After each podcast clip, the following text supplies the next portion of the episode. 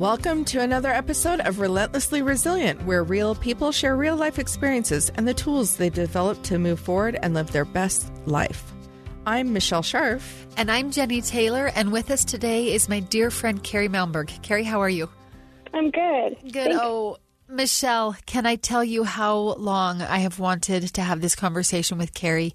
Oh, Since the very first day you approached me about the idea of doing a podcast Oh, wow. on resilience and these stories. And remember, you and I brainstormed who could we invite? Who do we know? Who could we ask?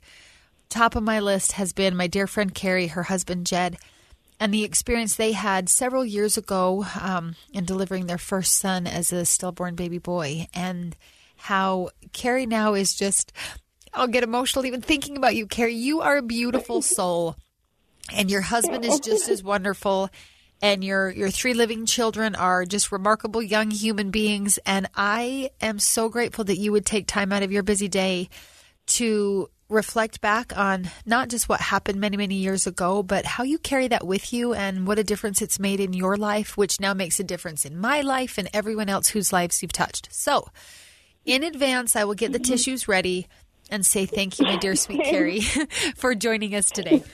We'll start it a little more lighthearted. Can you tell us about you? Tell us about Jed. Tell us about how you met. Tell us how you grew up and came to be together. Give us a little backstory.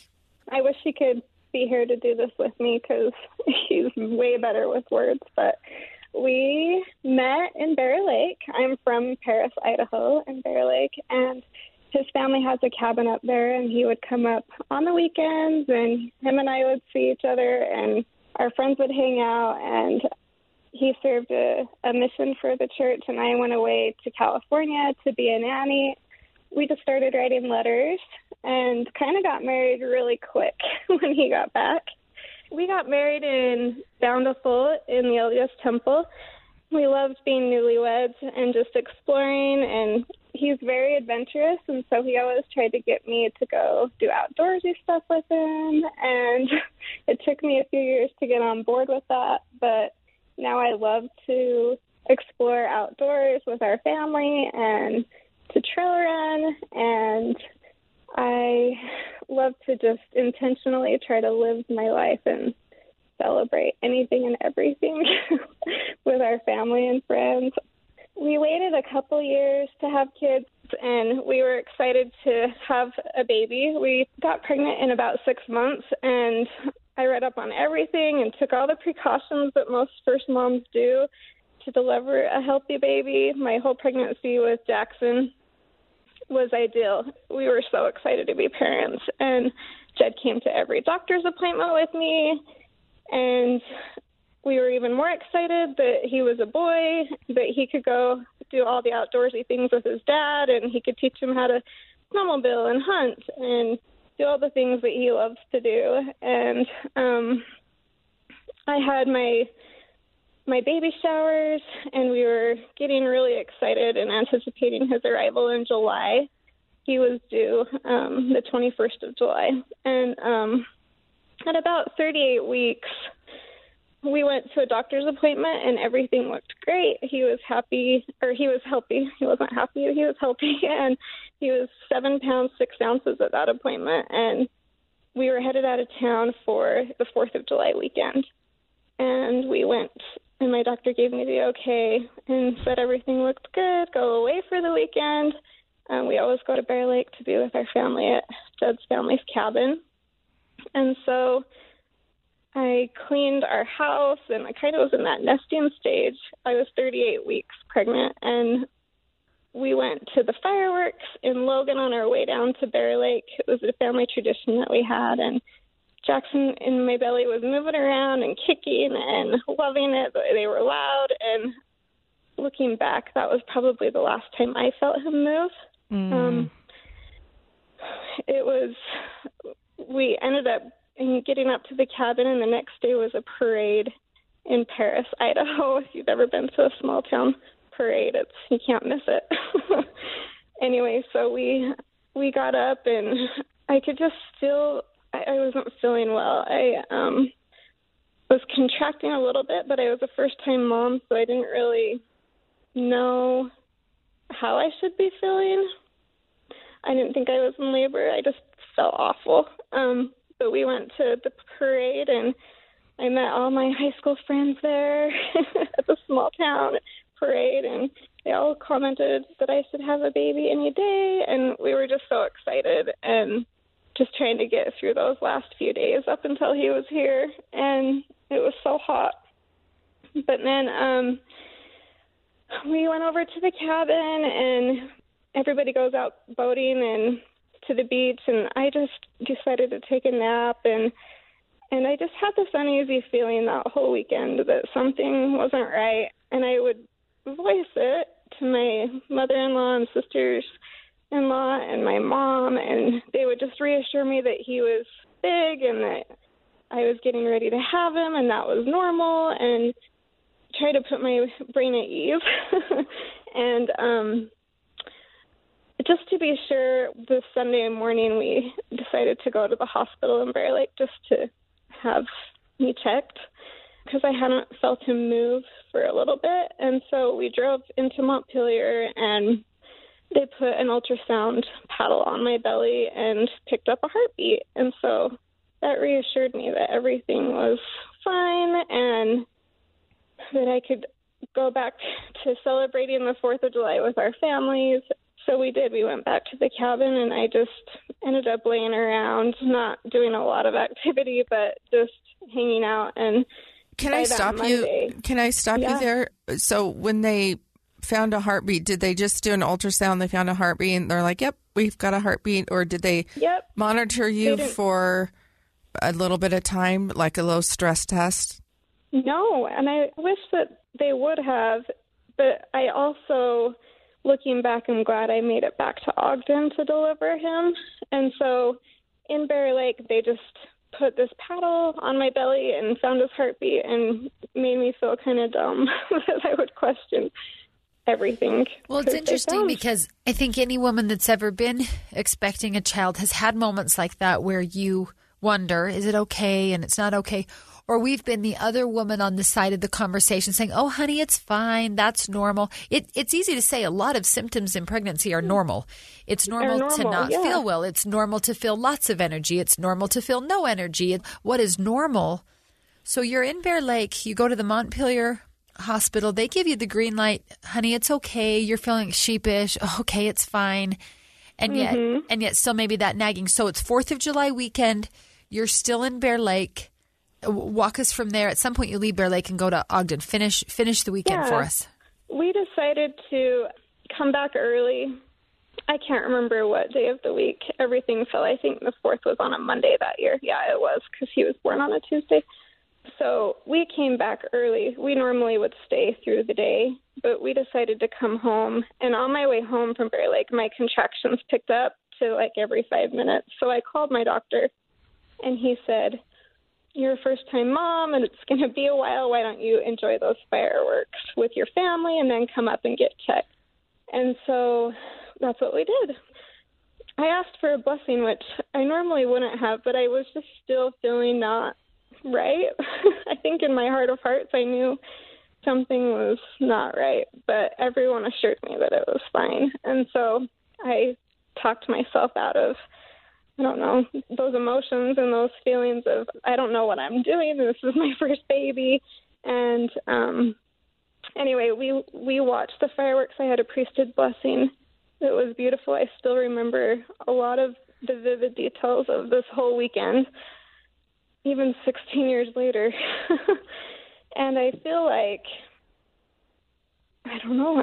My, the tears still come. The grief is still so heavy. But we get back to Ogden and we go up after the fireworks. I had my bags packed. His, I think I said his nursery was ready. I decorated it, and were you excited um, at this point, thinking you're in labor, or were you still more overwhelmed with the nervous, unsure feeling? I'm just curious. Had had the yeah, excitement was, come in, or it wasn't really there? It wasn't. I was excited to meet my baby, and so I think that probably trumped the feelings of uneasiness. Sure. And so it was just very get up to the hospital and Jed was so good. He was there every step of the way and he just kept reassuring me too, like, oh, I I thought I felt him move, and I'm like, yeah, but I haven't. And I you try all the things like drink the juice and lay down on your side, and I'm just like, I would expect something by now. It had been about 24 hours um, Ooh. since I thought I felt him, Wow. and in the hustle and bustle of just, I guess, the fireworks and it felt like less of a time period. Sure. There's a lot going on. That's a that's a busy was a weekend. You're with going on. extended family. You're with lots of experienced moms who tell you, "Honey, this is okay." Mm-hmm. I, I mean, I can see where it would kind of get lost in that time warp. And during that time, that's when we went to the hospital too. So I felt like, okay, I probably didn't feel him move for a little bit, but then I was reassured at the hospital that they found a heartbeat. And then, like 12 hours later, we were in the car headed to the hospital in Ogden at McKay And I remember going into the ER because it was late. It was after the fireworks had already gone off on the 4th of July that night. And we went um, straight into the emergency room and they wheeled us up and the nurse took us back into the room where they start monitoring you and um she immediately I knew something was wrong immediately just because of the way that she Left um, the room. had yep she left the room and she couldn't tell me anything Right. but I knew, and I remember looking at. They called for my doctor to come, and I remember looking at my husband, Jed, and thinking like something's not right. And he's like, "Oh no, it'll be fine," because she moved the paddle around and couldn't see anything that you would normally see in an ultrasound. And I'm like, "No, no, no, something's not right." And he, um, he said, "Just wait for the doctor. I'm sure he can find a heartbeat. Maybe this girl's new or something." I'm like, "Yeah, but I know." you know what to expect when you've seen an ultrasound after nine months. and so I just tried to hold on to every little bit of hope in those 15 minutes till my doctor got there.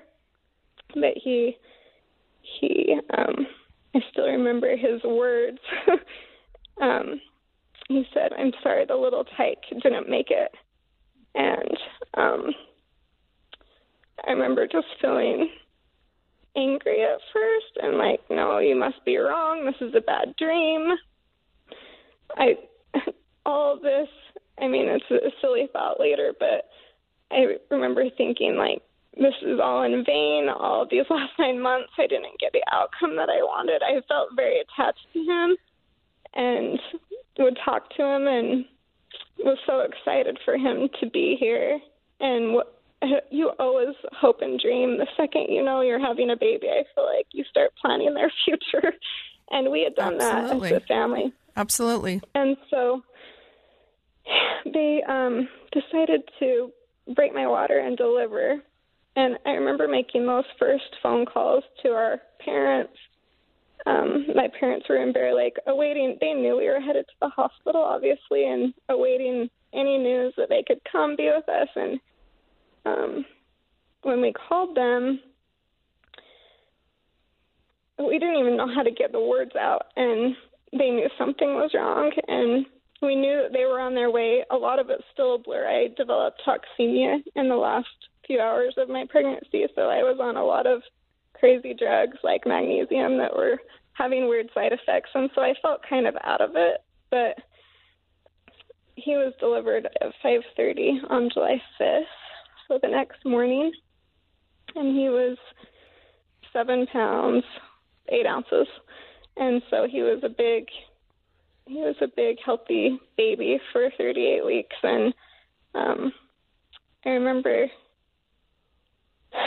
I remember just realizing we had such a short time with his body, and um, the nurses were so good to to tell us to spend time with him, and this was way before all the programs that they have now of now I lay me down to sleep where photographers come and take photos and stuff. This was long before that time and so I was grateful that our family took a few photos and the nurse cut off some of his hair for us and and gave us the diapers that they put him in and we just studied his hands and his lips and his his eyes. I looked at his eyelids to see that his eyes were blue, and just trying to like never forget. I guess um, those little details of this baby we could only his body we only could hold for I think we got him for four and a half hours. Mm. My husband gave him a blessing and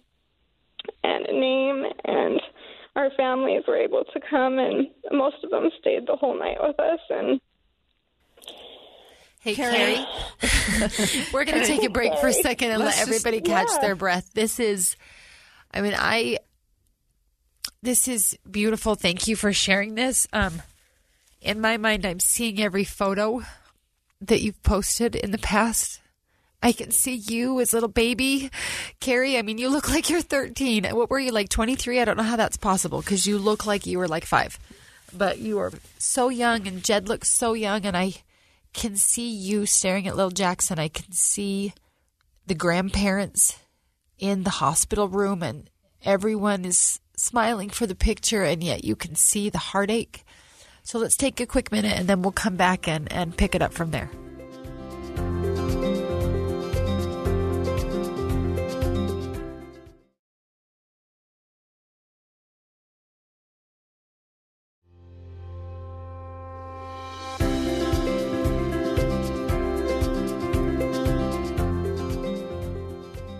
All right, Carrie, we're going to jump into that morning. It's July 5th. You've just learned that your first baby son, Jackson, was stillborn. Your parents, your husband's parents, are in the room with you. You've got family. You said you got about four or five hours with your baby boy's body before the hospital needed to take him. Can you walk us through those first hours and those first couple of days and what happened next? I feel like those first few days when the shock is so real and and raw and I call it like where your world stops, time stops. Everybody should quit living their lives because yours has definitely stopped. I remember driving home from the hospital without him and going into his nursery and not knowing how we would ever get past this, not knowing how I could ever even put it away or even look at it. All all of his clothes, thank you notes I still needed to write from his baby shower. To I don't know what do you do with the gifts? Do you return them? Do you you know?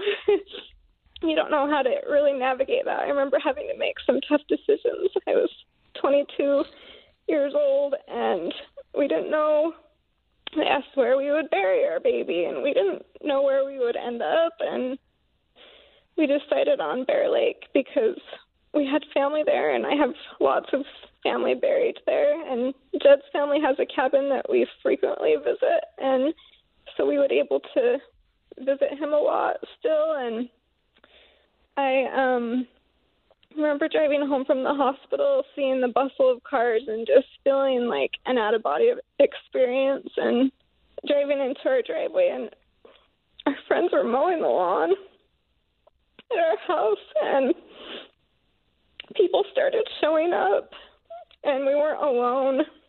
And in fact, a dear friend who was actually my seminary teacher drove the two hour drive from Bear Lake to Ogden to come visit us in the hospital and she had lost a 16 year old daughter and I remember trying to compare our grief like oh i can't imagine all the memories you had with your daughter and and she assured me that our grief was the same and loss is loss and we shouldn't compare. And i've always held on to that because what i was feeling she knew so well. And i think that there's a lot to learn from those people that show up in the early hours of grief. Some people don't know what to say. Some people don't know what gifts to bring, even though you feel like you should bring something. But I will never forget the people that showed up on my darkest hour, and I, I feel like I try to make something out of the heartache and grief that we've gone through and not let it be in vain by trying to do that for others. I remember my mom, all these people would bring dinner. We had so much food we couldn't even eat it. But they would bring dinner or they would send money and I knew they didn't have the money to send, but I remember saying out loud to her, "Mom, how will I ever like repay these people or say thank you enough?" And she says, "You can't. You just pay it forward." And I feel like these vivid memories for me are something that I've tried to do since I lost my baby boy. He completely changed me as a person. I feel like these lessons that are so tender to my heart are what I try to do and how I try to honor him. Now is paying all the service that has been rendered to us forward and to show up for people. Yeah, it's it's such a blessing when other people show up when you're in that moment of grief. And Jenny certainly has had tons of people show up. Her life I have in mind and you can't you can't repay it you can't repay it back but you you can take those lessons and help others and, pay it forward by showing up I think the value of showing up, I mean, so many times we've heard you say that, Carrie and, and Michelle, you just use the same phrase to show up. Um, this is where I'll get so emotional, Carrie, because you've shown up for me a thousand times. Your little baby Jackson has motivated in you, even a decade and a half later, a compassion that is unparalleled really in anybody else I know. And this is the first time I've personally heard you walk through the details of this story. Um, I knew about Jackson. I've kind of heard the overall. I've seen the photos and the posts. You've celebrated his birthday and his passing as, as years go by.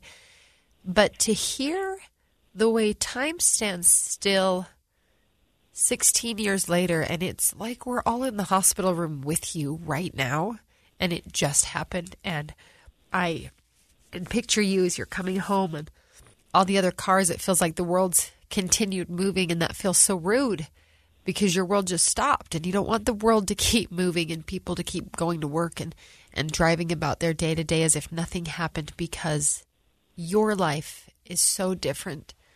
Can you tell us, Carrie, what, not just those first few days in the funeral, what does that next year or two of life look like? What does it look like in your marriage if you're willing to share?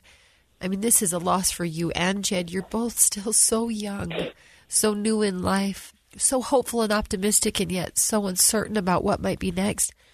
Can you take us through the next couple of years of the, the journey that you and Jed took after losing Jackson? Yeah, we had a lot of people tell Jed and I that the statistics for losing a child and ending in divorce were high and it was a decision. I mean, we talked about um, we each grieved differently, and it was like a decision that we made in the very beginning. Like we're in this for the long haul. I mean, it was just like we recommitted to letting each other process and grieve how we needed to, and it was really dark and heavy the first few years, even the first year a couple strong impressions I received shortly after his death was it wasn't about me. Him coming to Earth and gaining a body wasn't about me. It was about him. And I was so deep in that grief that even years later I had to ask my family and friends, like, how could you even stand to be around me? but what helped was a shift in my mindset, I guess, that I wouldn't let the heartache and everything that we'd been through and the physical pain of losing him be in vain. I wanted to honor him and make something of his life and help remember him. And it was my job as his mom going forward so that people didn't forget him because as a baby and not having memories with him or not knowing him, even my own kids, my living children that came after him, know him and know of him. And my family talks about him and we celebrate him. And the first couple of years, it was probably a little much. I decorated my Christmas tree about him, and every holiday we had to go visit his grave and decorate it. And I feel like our families were really great to support us in doing that, even in the dark time. And now 16 years later, what I didn't mention was I was pregnant with two of my sister in laws. We were just a month apart from each other, so he has two cousins the same exact age as him. And as they were born and have grown up, I've been able to watch them and and there's just been this close bond into being able to see the stages of life that he would have been in or I have his cousin blow out his birthday cake candles so I can physically see at age 16 this massive boy that would be taller than me blow out a birthday cake candle. but um I just think showing up for others on the days that are the darkest for them, like I mentioned, has helped us really look outside of our own grief and our own selves. And like I said, it wasn't about me anymore. It was about how can we help and pay it forward. And it was about Jackson and his mission and what he was supposed to accomplish. I feel like it changed not only Jed and I and our marriage, it gave our future family and our ourselves that foundation that we all had a purpose and something to work towards being with Jackson again, but our whole extended family, I feel like it's changed them as well. And I know it's been harder on others than some, and the experiences that they've shared with me over the years where they have felt close to him helps me. I'm grateful that they'll share how they've been impacted by his life, even though they didn't know him. I feel like he's very much a part of our family and our life, and I bring him up and I talk about him. He's my fourth child that I don't have to worry about raising in this crazy world, and I'm I'm I'm just grateful. I think another thing that I have done since he's passed is just I take pictures. Um, so Addie was born almost a year later, so that's my daughter right under him. So he would be 16, she's 15.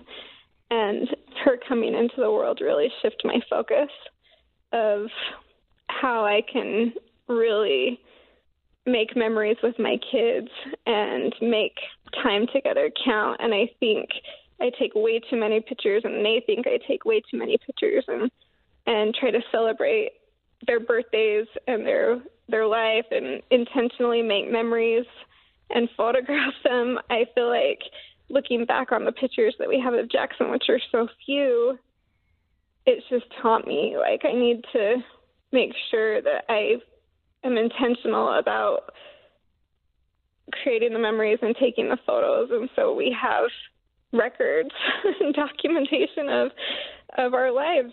I have gone on to learn photography and I have hard drives and hard drives of way too many pictures, but at least I have them, I guess.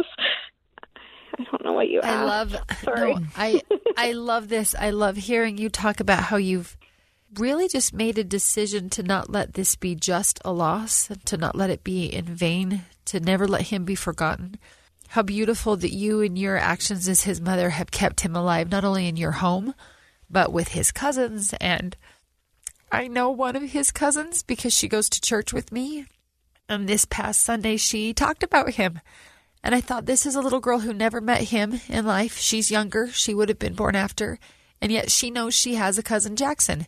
And just very real, very matter of fact. I thought, how beautiful what your family has done, Carrie, what you have guided them to do in keeping him and his, not just his memory, but his person alive. That he is part of your family. And he does still have a birthday, you can celebrate that brief time that you held his body and that faith you have that he's your child, not just while you're on earth, but that you'll be united as a family after death and able to experience time together again in a way that we can't really understand right now and, and your personal beliefs there.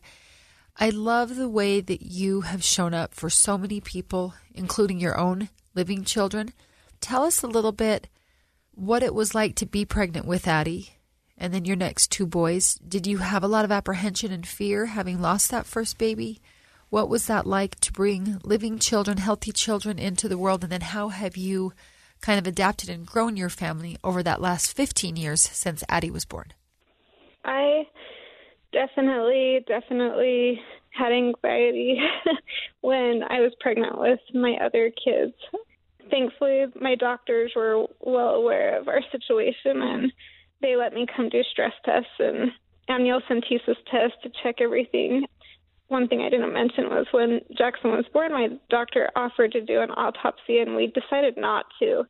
But he said he he walked through and my whole pregnancy was so healthy that he couldn't understand what was going on and so that was our next option was to do an autopsy and we decided not to and um I still feel good about that decision because it didn't change anything for me but I'll always wonder like why he died. So I was definitely nervous with my other kids because we didn't know why. He said he had his best guess and that he checked everything thoroughly and everything like my placenta and the cords and everything were perfectly healthy. And so we don't really know why he died. My faith carries me in that there was a bigger plan for him and for our family and he was his was serving from the other side our family and I knew and I guess I kind of made a deal with God like you can you can have Jackson, but you know what I can handle, and you know I need something after this hard trial. And so I just was rest assured by the test that we did that she was healthy. And I kind of just had to give up my will and know that whatever will be, will be. And that was probably what got us through having more kids. Jake he went into the NICU for nine days, and so after him, we decided to be done. But because it was just so much stress and anxiety for those nine months that I was pregnant, and I was probably a little psycho. Jed's the one that we should give credit to. well, I, I, I don't know that psycho was probably just adequately concerned. Yeah, as the mother. Um, what, what was the issues that you had with your last one? He had pneumonia when he was delivered. Oh wow. Um, yeah, he was. He ended up being okay, but it was really hard um, to see him hooked to all the tubes. And, oh yeah, for and sure. For so long, and those and nine days have knowing, to feel like a hundred years. Yeah, yeah, yeah. They did, yeah, for sure. So now you have Addie, and then you have two boys. Mm-hmm. Remind me the ages. You said Addie's fifteen. How old are the two boys now? Jace is 13 and Jake's 10. And you So, have um, lots of adventures. You are the snowmobiling, hiking, trail running, adventurous bear laking family of, and you do take pictures of everything, which I, I think is Everything. beautiful. You'll never have to rely on your memory to have memories. We're going to take one more break and then come back and have you kind of wrap up for us. What is it you've learned, and what does resilience mean to you? We'll be right back.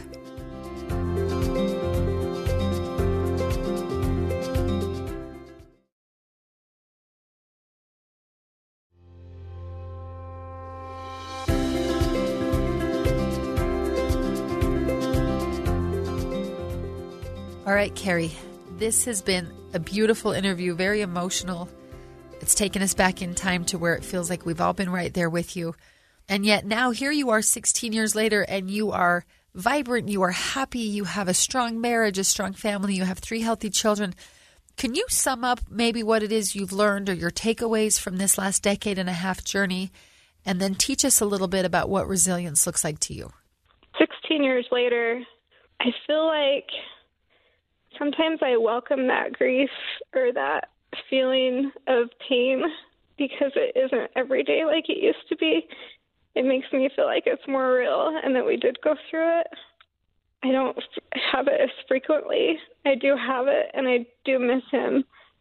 And I feel like the lessons and the takeaways are just kind of going back to what I've already said is just, just show up and document everything and take pictures and celebrate our lives and the people that we love because the relationships that we have do matter. And it's what we've learned through our trials that can help other people because some trials you learn or some things like empathy and in grieving you learn no other way than going through it yourself.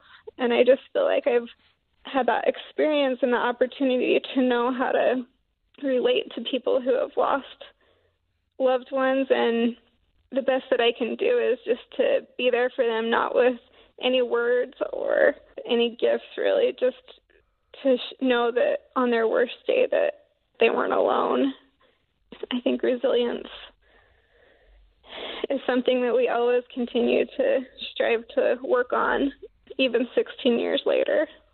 Not giving in to the pain but just moving forward and we just keep going, right? Like I don't think we any of us have a choice. no, that's that. You know, so many people will hear your story and they'll they'll say, "Oh, she's so strong," and that was so difficult, and that's true. But it's also that we don't have a choice. So sometimes that can be a double edged sword. It's you can appreciate people seeing your strength, and at the same time, you also know that you just don't have a choice. Yeah. You have What's to the find the strength. I was just going to say, I think the alternative is that it is in vain. Like we go through these trials, and if we learn nothing from it to help others, then what was the point of that? like, what was the point of learning and struggling through all that heartache if we can't help someone else through their worst times? Because honestly, we could just, I guess, go to bed and succumb to the pain but I don't want to live like that. I choose not to live like that. I And think that some people might hear you crying, and you can we can feel the intensity as if you're reliving it again. And the reality is is that grief never really leaves us. No. We revisit it, and, and like you say, we do move forward, and we we learn things, and it makes us better people if we choose to learn those lessons. But that doesn't mean that it's easy or that on some days we don't feel deeply. Yeah, that's what I was going to say is we don't necessarily choose the circumstance like you said we have no choice. I- guess I'm going to face this because it's right in front of my face. But we can choose to look for meaning. We can choose to find ways to maybe pay it forward. We can we can choose to control what we can control, which is usually not a lot, mm-hmm. but it is maybe that mm-hmm. outlook.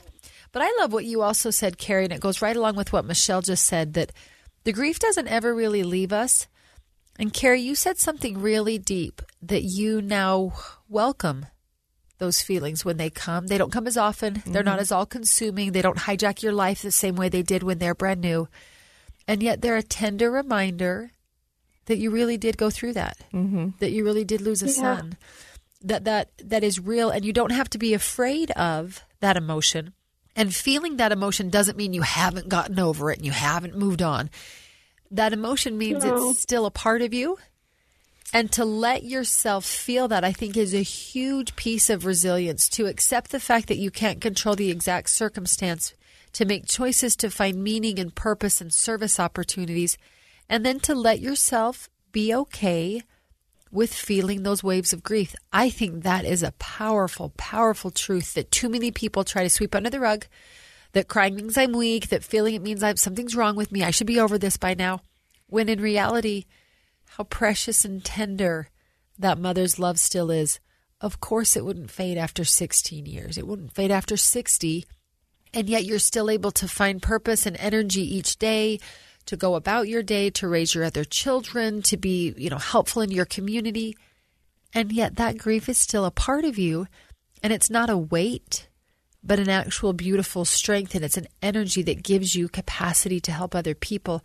And I think that's a choice Yeah. to choose to see grief differently, to not see grief as this baggage all of the time, this big, mm-hmm. heavy your weight, but rather to say, I'm grieving because I love and I'm human and I Yeah, feel. absolutely. And now I'm more empathetic, I'm more compassionate, I'm more able to help someone else. Which I gives know me that for me, I feel that grief is love. Yeah. And so that's, I've certainly had areas of grief in my life before losing John, but after losing John, I had this profound understanding that this grief, this pain, it's also my love. Yeah. And it's the only thing I have left. And would you ever want to get over that or to be No. done with that or to push that away? You welcome not. it. Yeah. You do. I love that. You do welcome it. And I, I love what you had to share. So many great lessons. I love that you have a growth mindset and that your biggest lessons were to show up, to document, and to celebrate. I, Yeah. I love all of those So concepts. powerful.